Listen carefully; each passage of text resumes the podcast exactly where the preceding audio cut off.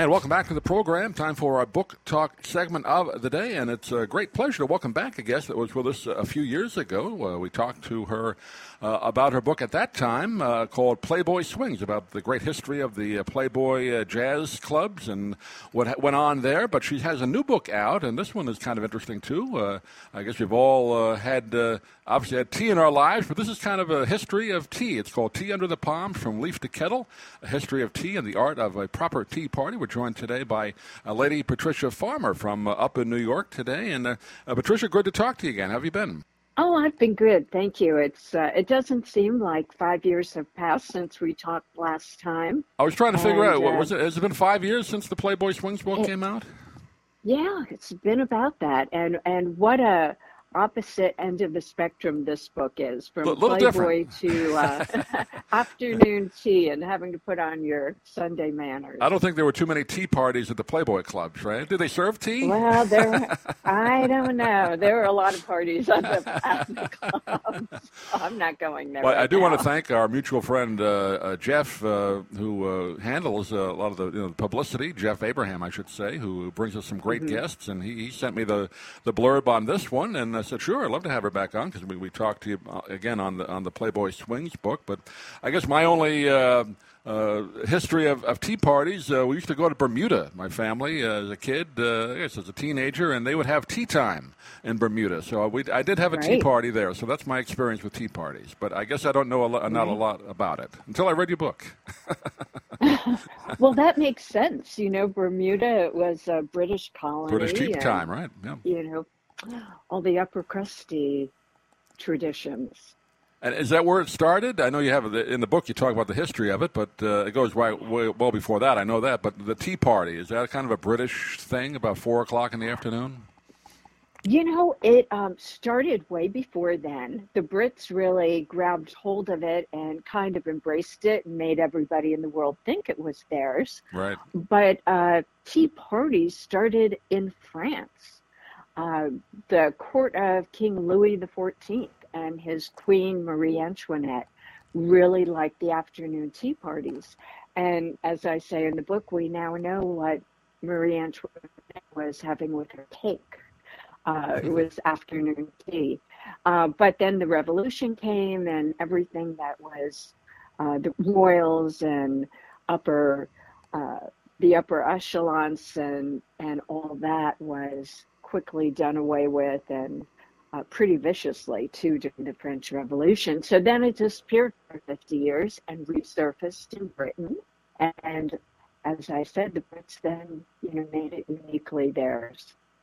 Obviously, America has the. Uh, the uh, tying with the British with the, the Boston Tea Party. That was a little bit different kind of tea party when we we didn't want to be taxed on it, right? We dumped it all in the British in the Boston Harbor.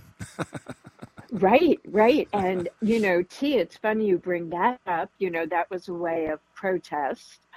But um, a tea, you know, just afternoon tea also led to the suffragette movement because oh, really? afternoon tea was the, yeah, it was the one thing that women didn't have to have a male escort for.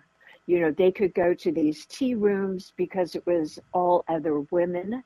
And, uh, you know, the men thought they were all talking about fashion and gossiping when actually they were plotting how to get the vote.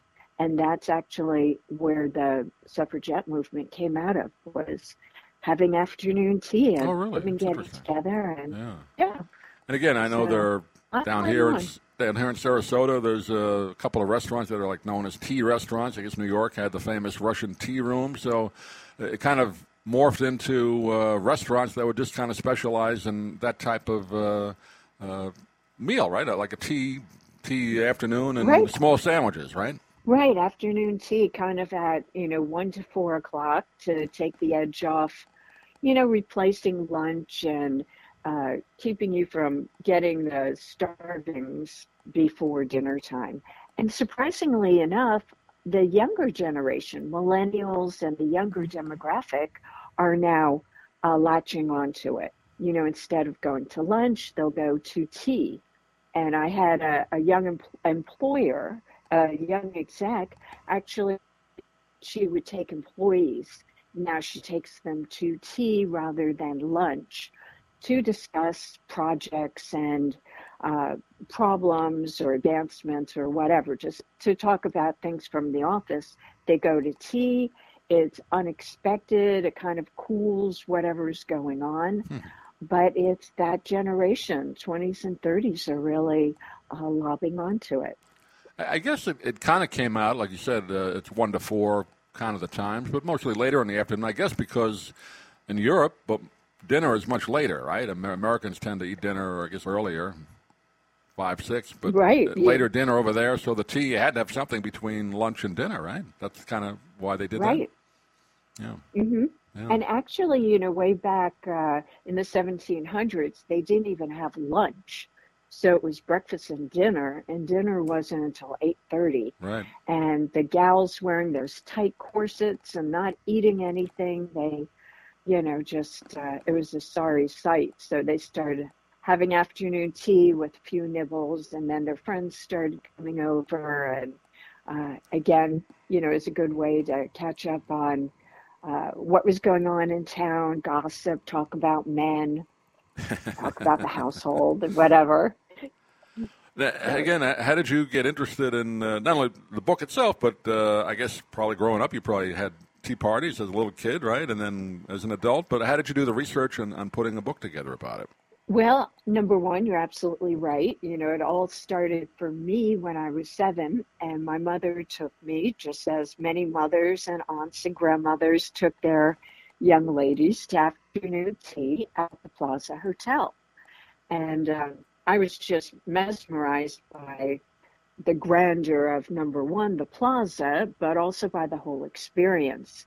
And um, there were palm trees in the hotel. I mean, that just blew my mind. And that's why I named the book, you know, Tea Under the Palms. Sure.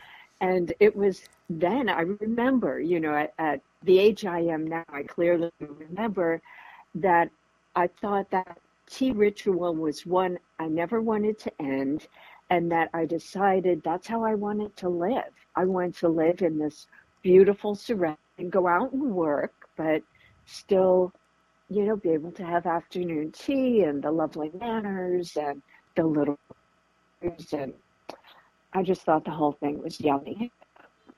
My mom and her friend would often, not maybe not often, but they would go into the city. Like I said, we lived in Long Island, maybe twice a year and do that at the Palms. I mean, at the, the Plaza. I forgot mm-hmm. until you mentioned it there that she would do that. That was kind of a you know a day out for, for them, so uh, they enjoyed that. Yeah, I never did that, but that sounds like right. it was great. Yeah. Well, again, it's funny you mention that because it is something that both men and women are doing now. You know, I went to the Palm Court at the Plaza not too long ago, a couple weeks ago, and it was interesting. There's a lot of uh, uh, colleagues from work going for tea, you know, men and women, where previously, you know, I don't recall seeing that demographic.